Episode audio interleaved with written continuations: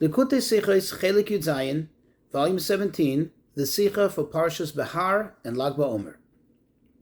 I would strongly recommend that before we go over the Sicha, you do a quick review of the verses that apply to the Sicha, and that is in chapter 25, at least the first part of the chapter, uh, all the way up to, and or especially uh, verse 20, 21, and then later uh, in the end of the chapter, verses 47 and 48.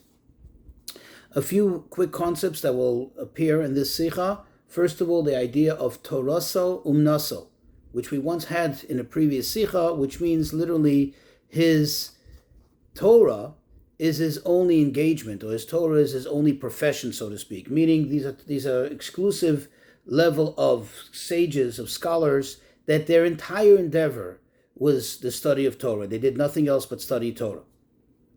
Then also there's a concept of Rotzo versus Shuv. Rotzo can be translated a th- forward thrust, a strong burning desire to come closer to Hashem, whereas Shuv, which comes from the word return, means to return to come to speak, so to speak, to be, you know, um, with with a practical application, how to bring it back into practicality, into reality. Okay, so Rotzo has this desire to go, become supernatural, above and beyond the norms, the restrictions of this natural world, whereas Shuv considers the reality that we live in, that Hashem put us in, namely how to bring it back down, so to speak, how to implement it in day to day life.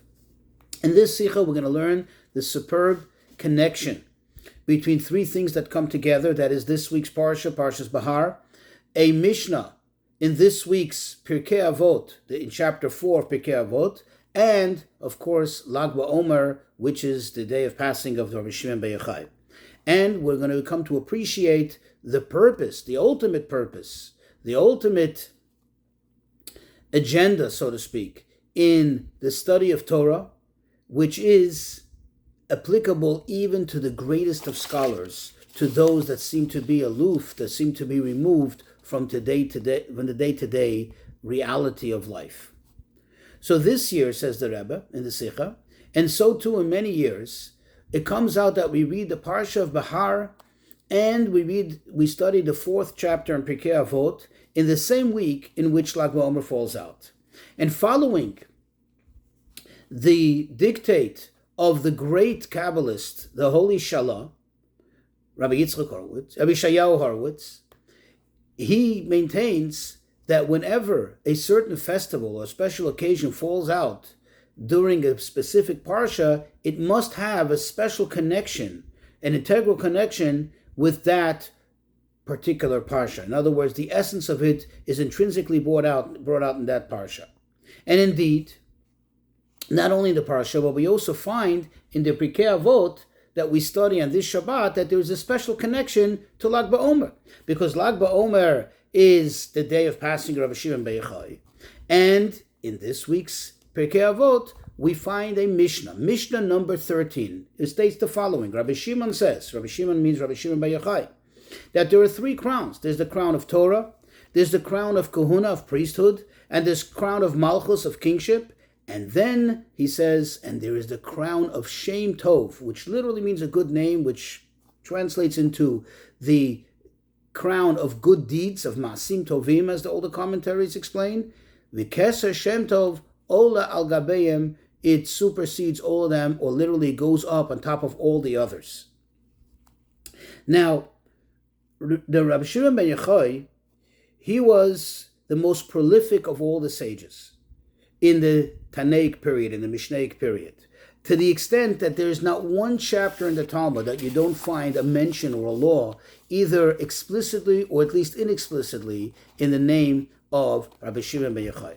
So, if so, the fact that in this particular chapter was brought is, um, is stated specifically this saying of Rabbi Shimon ben Yochai, and it happens to coincide with his day of passing, which what is the idea of the day of passing, especially for a tzaddik? That is the day where his entire life's work, all of his achievements, all of his spiritual endeavors, all come to a culmination. and they now reach a higher level. This is the choice Mishnah. This is the choice saying in the name of Rabbi Shimon Yochai, although he had said many, many things and many laws and many, many suggestive, you know, good deeds and good thoughts and so on and so forth. So it's obvious that this has a special connection and this brings out, so to speak, the main teaching, the main ideology, the main approach to Torah of Rabbi Shimon Bar Yochai. So you have a special connection to to to Lag BaOmer. And now let's see the connection to our parsha. You see, in our parsha, Parshas Behar, we we really, if we look at it, we observe it, we can see that there seems to be two extremes. In the one hand, what does the parsha begin with? The parsha begins with the laws of Shemitah, the sabbatical year. Now, what is the laws of the sabbatical year? It's inherent in the fact that you are settled in the land. It says when you'll come to the land, you'll settle, you plow for six years. In other words, you live in the reality of the world, in the in the in the dictates of you know day-to-day life, and then you reach a point where the Torah says you should practice a sabbatical year. And even then the Torah says life, at least the way you're going to live it, from a very practical perspective, from a very practical standpoint, to the extent that you're even going to ask. The Torah says, if you're going to ask, you're going to argue and say, hey, if we're not going to plow and we're not going to sow, we're not going to reap anything, then what are we going to eat? And then Hashem promises and he says, don't worry, I will provide already in advance. But you see that this is already dealing with, so to speak, it, it, it, um, it's, it's, um, contesting with a state in which the people are in the world dealing with the reality, so to speak, of the natural order of things. And then it goes even, it descends even lower. And it talks about people who don't have money and what happens if they have to sell themselves, even to the end where it goes in, in the later verses, in verse 47, 48, it goes to the ultimate extent, bad extent that is, where one sells himself to a non Jew. And even worse, as the commentaries explain, as Rashi says, not just to a non Jew, but to one who is now going to, is hiring him, is buying him for the purpose of maintaining the idols, taking care of the idol worshippers. And that, of course, is so terrible. And the time, even there, the, the, the, the, the Parsha says there's even like a thought, a suggestion that maybe I should follow in his ways. If my master does such, I should also do this. So, in other words, you see a, a, a continuous and almost a, a, a, a gradual but continuous decline in in matters going from being just in israel being involved and and so to speak maintaining a life which conforms to the realities not to the spiritual realities but to the material realities and going lower and lower and lower. So that's one extreme. But on the other hand what do we find? The entire parsha is called bahar sinai that's the name of the parsha, Bahar, in the mountain. which mountain? In the mountain of Sinai. What is Har Sinai synonymous with? What is Har Sinai? What makes it significant? The giving of the Torah, the revelation of, of godliness, the most elevated thing possible. This is the most elevated place in the world. From here comes everything. From here comes the entire Torah. So you have two extremes. How is that possible? The answer is that this is exactly the whole purpose of everything. The, the, this is this is the point of everything. The purpose is, quote, not to remain on the mountain, not to remain aloof, not to remain removed in that highest point in the world, figuratively, but rather to be involved in the world in a practical manner, within nature, within what's governed by day to day life, and yet at the same time to, so to speak, overpower the, quote, rules of nature and rise above it. And similarly, we find in this Mishnah that we quoted. You see, the Mishnah that we quoted, what does it say? Rabbi Shimon is the one who is the author of this Mishnah. He is the one saying this, this message. And yet, who was he? He was somebody who was known as Toraso Umnaso. He was the ultimate example. He was the ultimate, so to speak, poster child for what it is to be Taraso Naso. That he didn't stop his learning at all to the extent that we know that the 12 years that he was in the cave with his son, hiding from the Romans, he didn't even have the ability even if he wanted to, to perform any of the physical mitzvot. All he did was study Torah, and he was able to accomplish everything through the study of Torah. And yet, what does he say? That what is the main thing? What is the ultimate? The Keser Shem Tov, the crown that is associated with deeds, this, with good deeds, with mitzvot, that that surpasses everything. That is Ola al Gabeim. That is the purpose of everything. The purpose, even of Torah, is the actual deed. So now we need a clarification. We need to understand this. You know, it's one thing if you're talking about your regular average person, or even your above average person, even a scholar. But the fact that they are anyway engaged in worldly things explains why, in their realm, Torah alone is not everything, and it's not the ultimate. And the ultimate is when you're able to take that Torah and translate it to direct it into action. That I understand. But how could it be that for the Rashbi himself, Rabbi Shimon ben Yochai, how could it be said for him that even for him who is only engagement in, in, in, in, the, in, in the world, his only endeavor, so to speak, was to speak, was to study the words of Torah, was to, I'm sorry, his only endeavor was to study Torah, and yet even he, and for him, he says that the ultimate is Keser Shem Tov, the crown of action, of good deeds, is what surpasses everything. How is that? How is that possible? How can we say that it goes and it goes higher than everything? Now it's true that even in the tractate Yerushalmi, where it discusses the virtues of Rabbi Shimon Yochai, over there too, the Gemara, the Talmud gives an argument and says, does Rabbi Shimon not agree that you do interrupt your studies in order to, let's say, build a sukkah or to do a particular mitzvah which is demanded by a particular time in the calendar, which has to be done right here, right now. In other words, even the Talmud says, Rabbi Shimon ben Yochai agrees that you do have to suspend your learning of Torah momentarily in order to perform a mitzvah.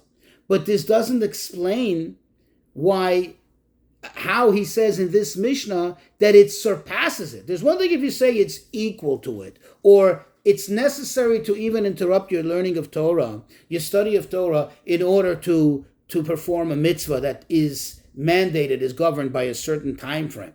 Okay, a certain time constraint. That's fine. But to say that it surpasses it?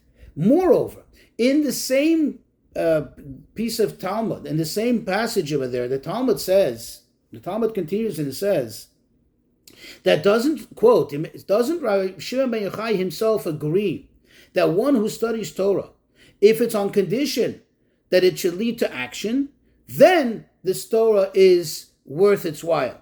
And if not, God forbid, then the Talmud says some really really terrible expressions of, you know, the person is not even worthy to be alive if a whole purpose is just to study Torah and not to lead to any action.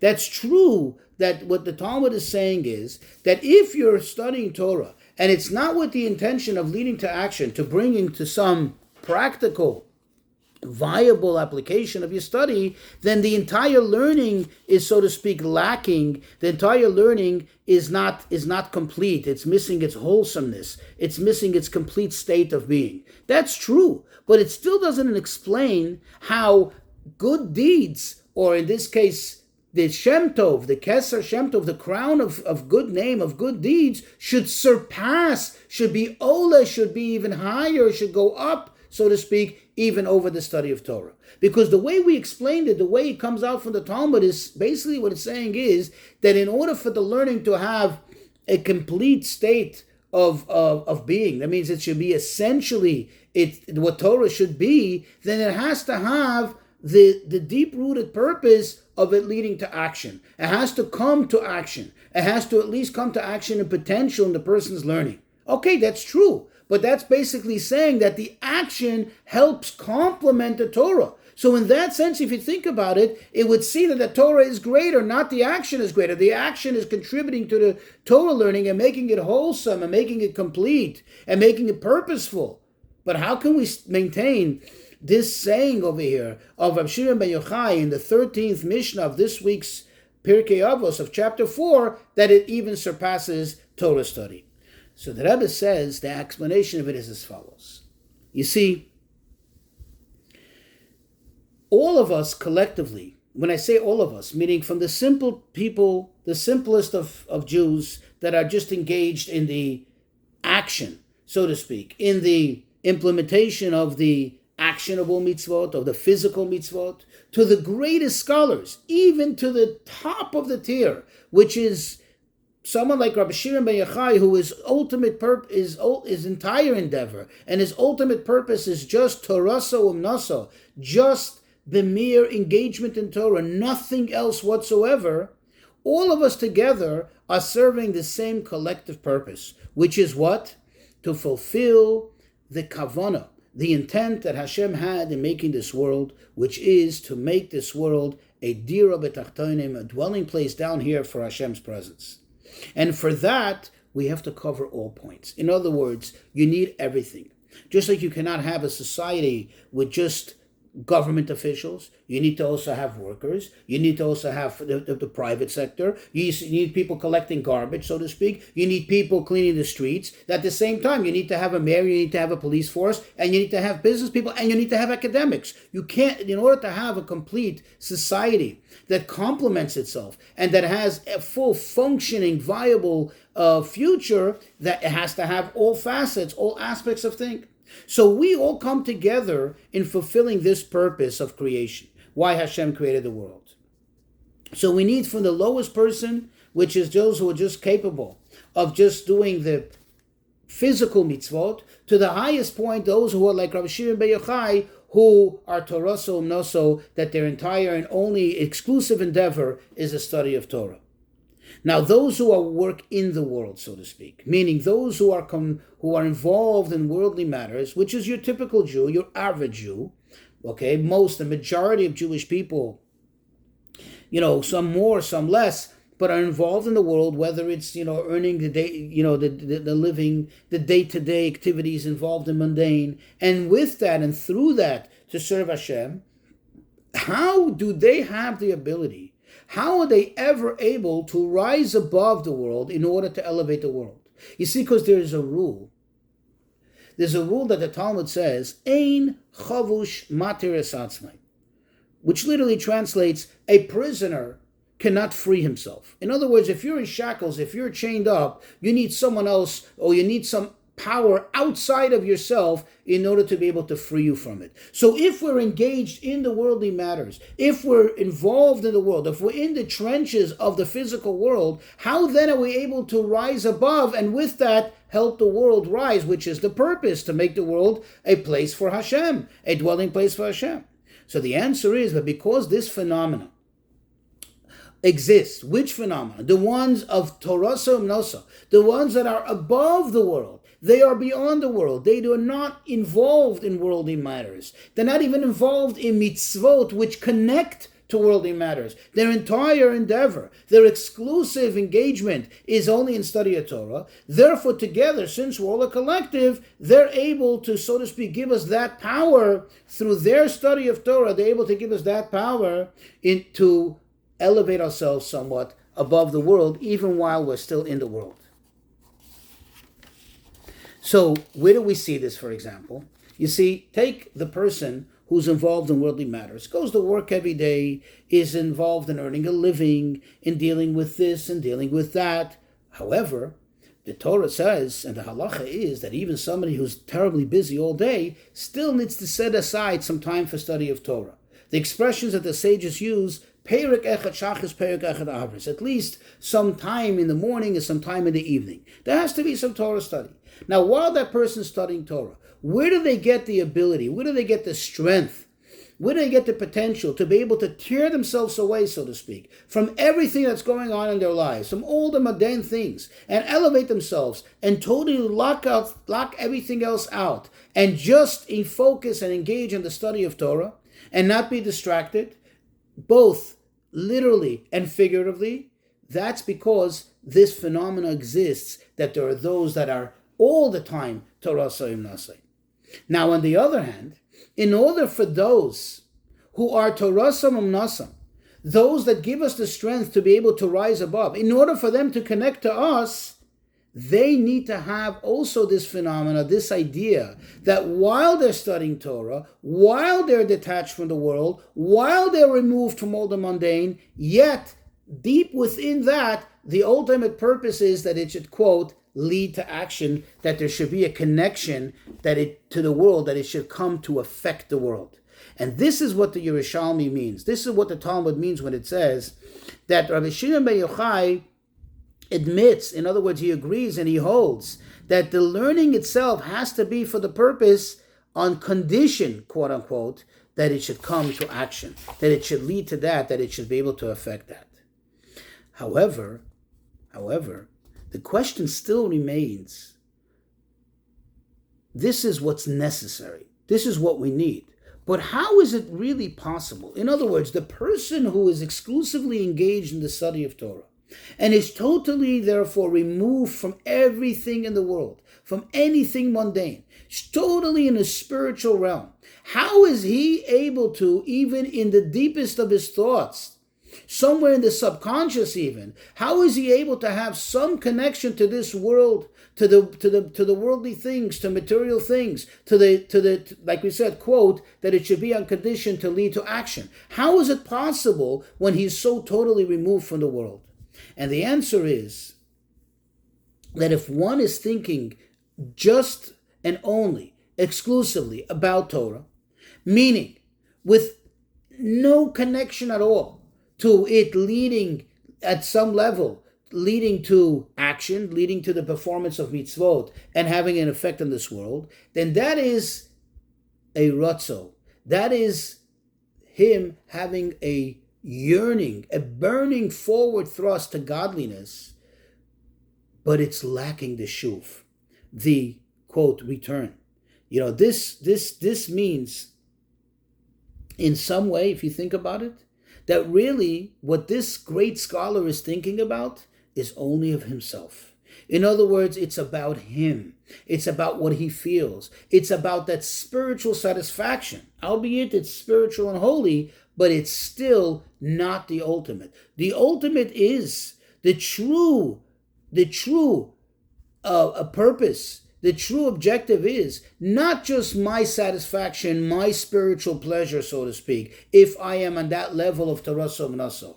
But the ultimate is to have bittul to Hashem, to have bittul to Hashem and absolute subservience to the cause that Hashem, for which Hashem created the world, which is what? To bring this all into the world and to elevate the world. And therefore, my if I am true to this cause, in other words, if I have the bittul, and it's not just about me, but it's about what Hashem wants, because I have bittul to Hashem, then my rotzo also incorporates in it the shuv, which is gives me now the allows me now the, gives me the ability to while I am on the loftiest level of Torah study to still have in mind and still have some connection to quote, the action that involves and is connected to worldly things.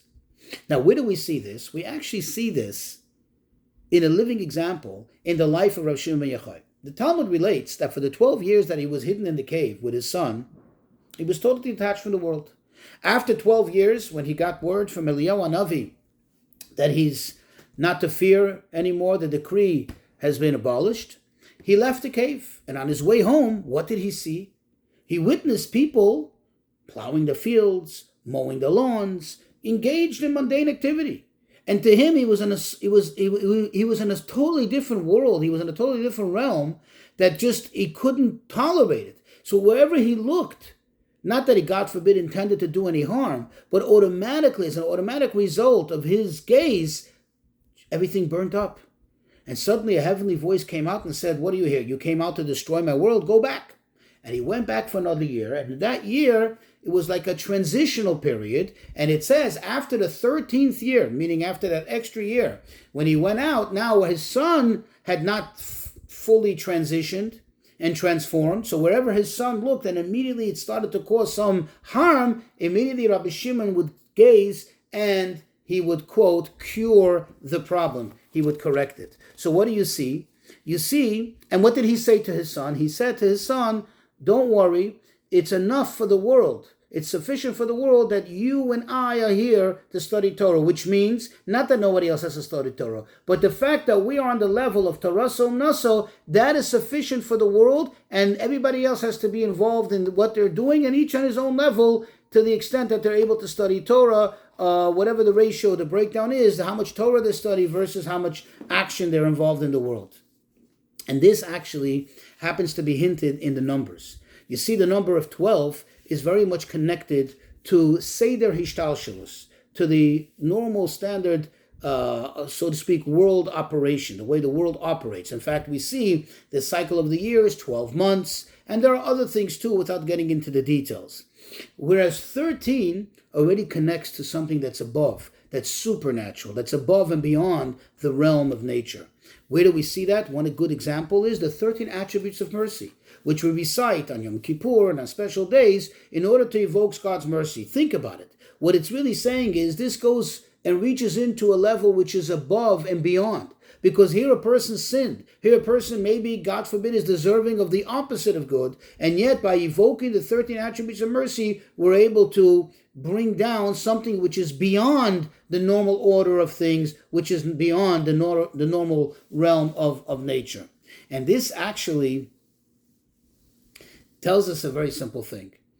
As far as the number 12 is concerned, Ratzo and Shuv are two separate things. They actually contradict each other. Either you're here or you're there.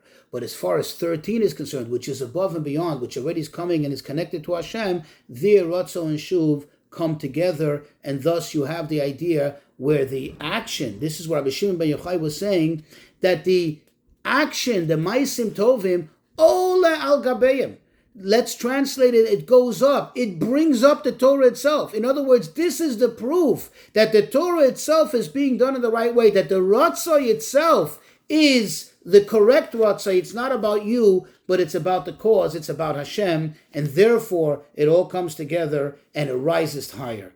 And this is actually also hinted in the fact that this Mishnah happens to be Mishnah 13 of this fourth chapter of Pirkei Avot.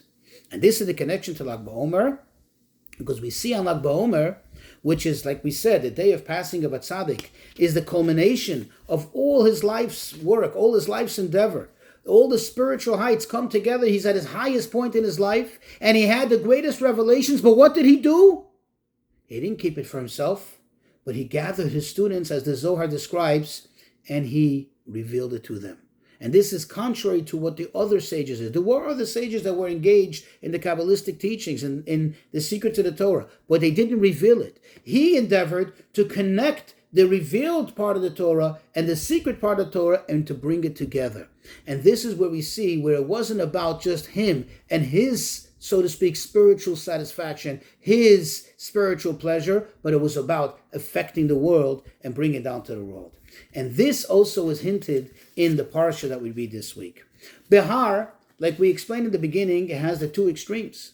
And most of the parsha talks about things it goes descends lower and lower and lower, and it and it basically you can see where the person is involved in the world, whether it's plowing, whether it's worse, whether it's even getting sold as a slave to a non-Jew, all the realities of this dark world.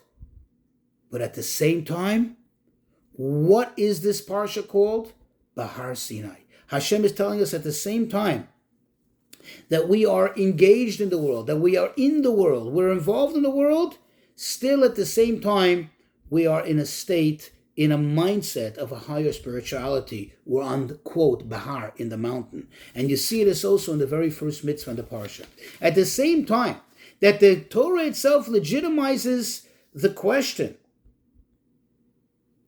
that we ponder, the quarry. How are we going to eat? What are we going to eat? In other words, you see a person is not looking at matters with blind faith, so to speak, in Hashem. He's looking at it from a prism of reality. How am I going to do it? How am I going to manage? Yet at the same time, what is he doing? Veshavsa haaretz Shabbos Hashem. It's a Shabbos for Hashem. It is on the highest and loftiest level.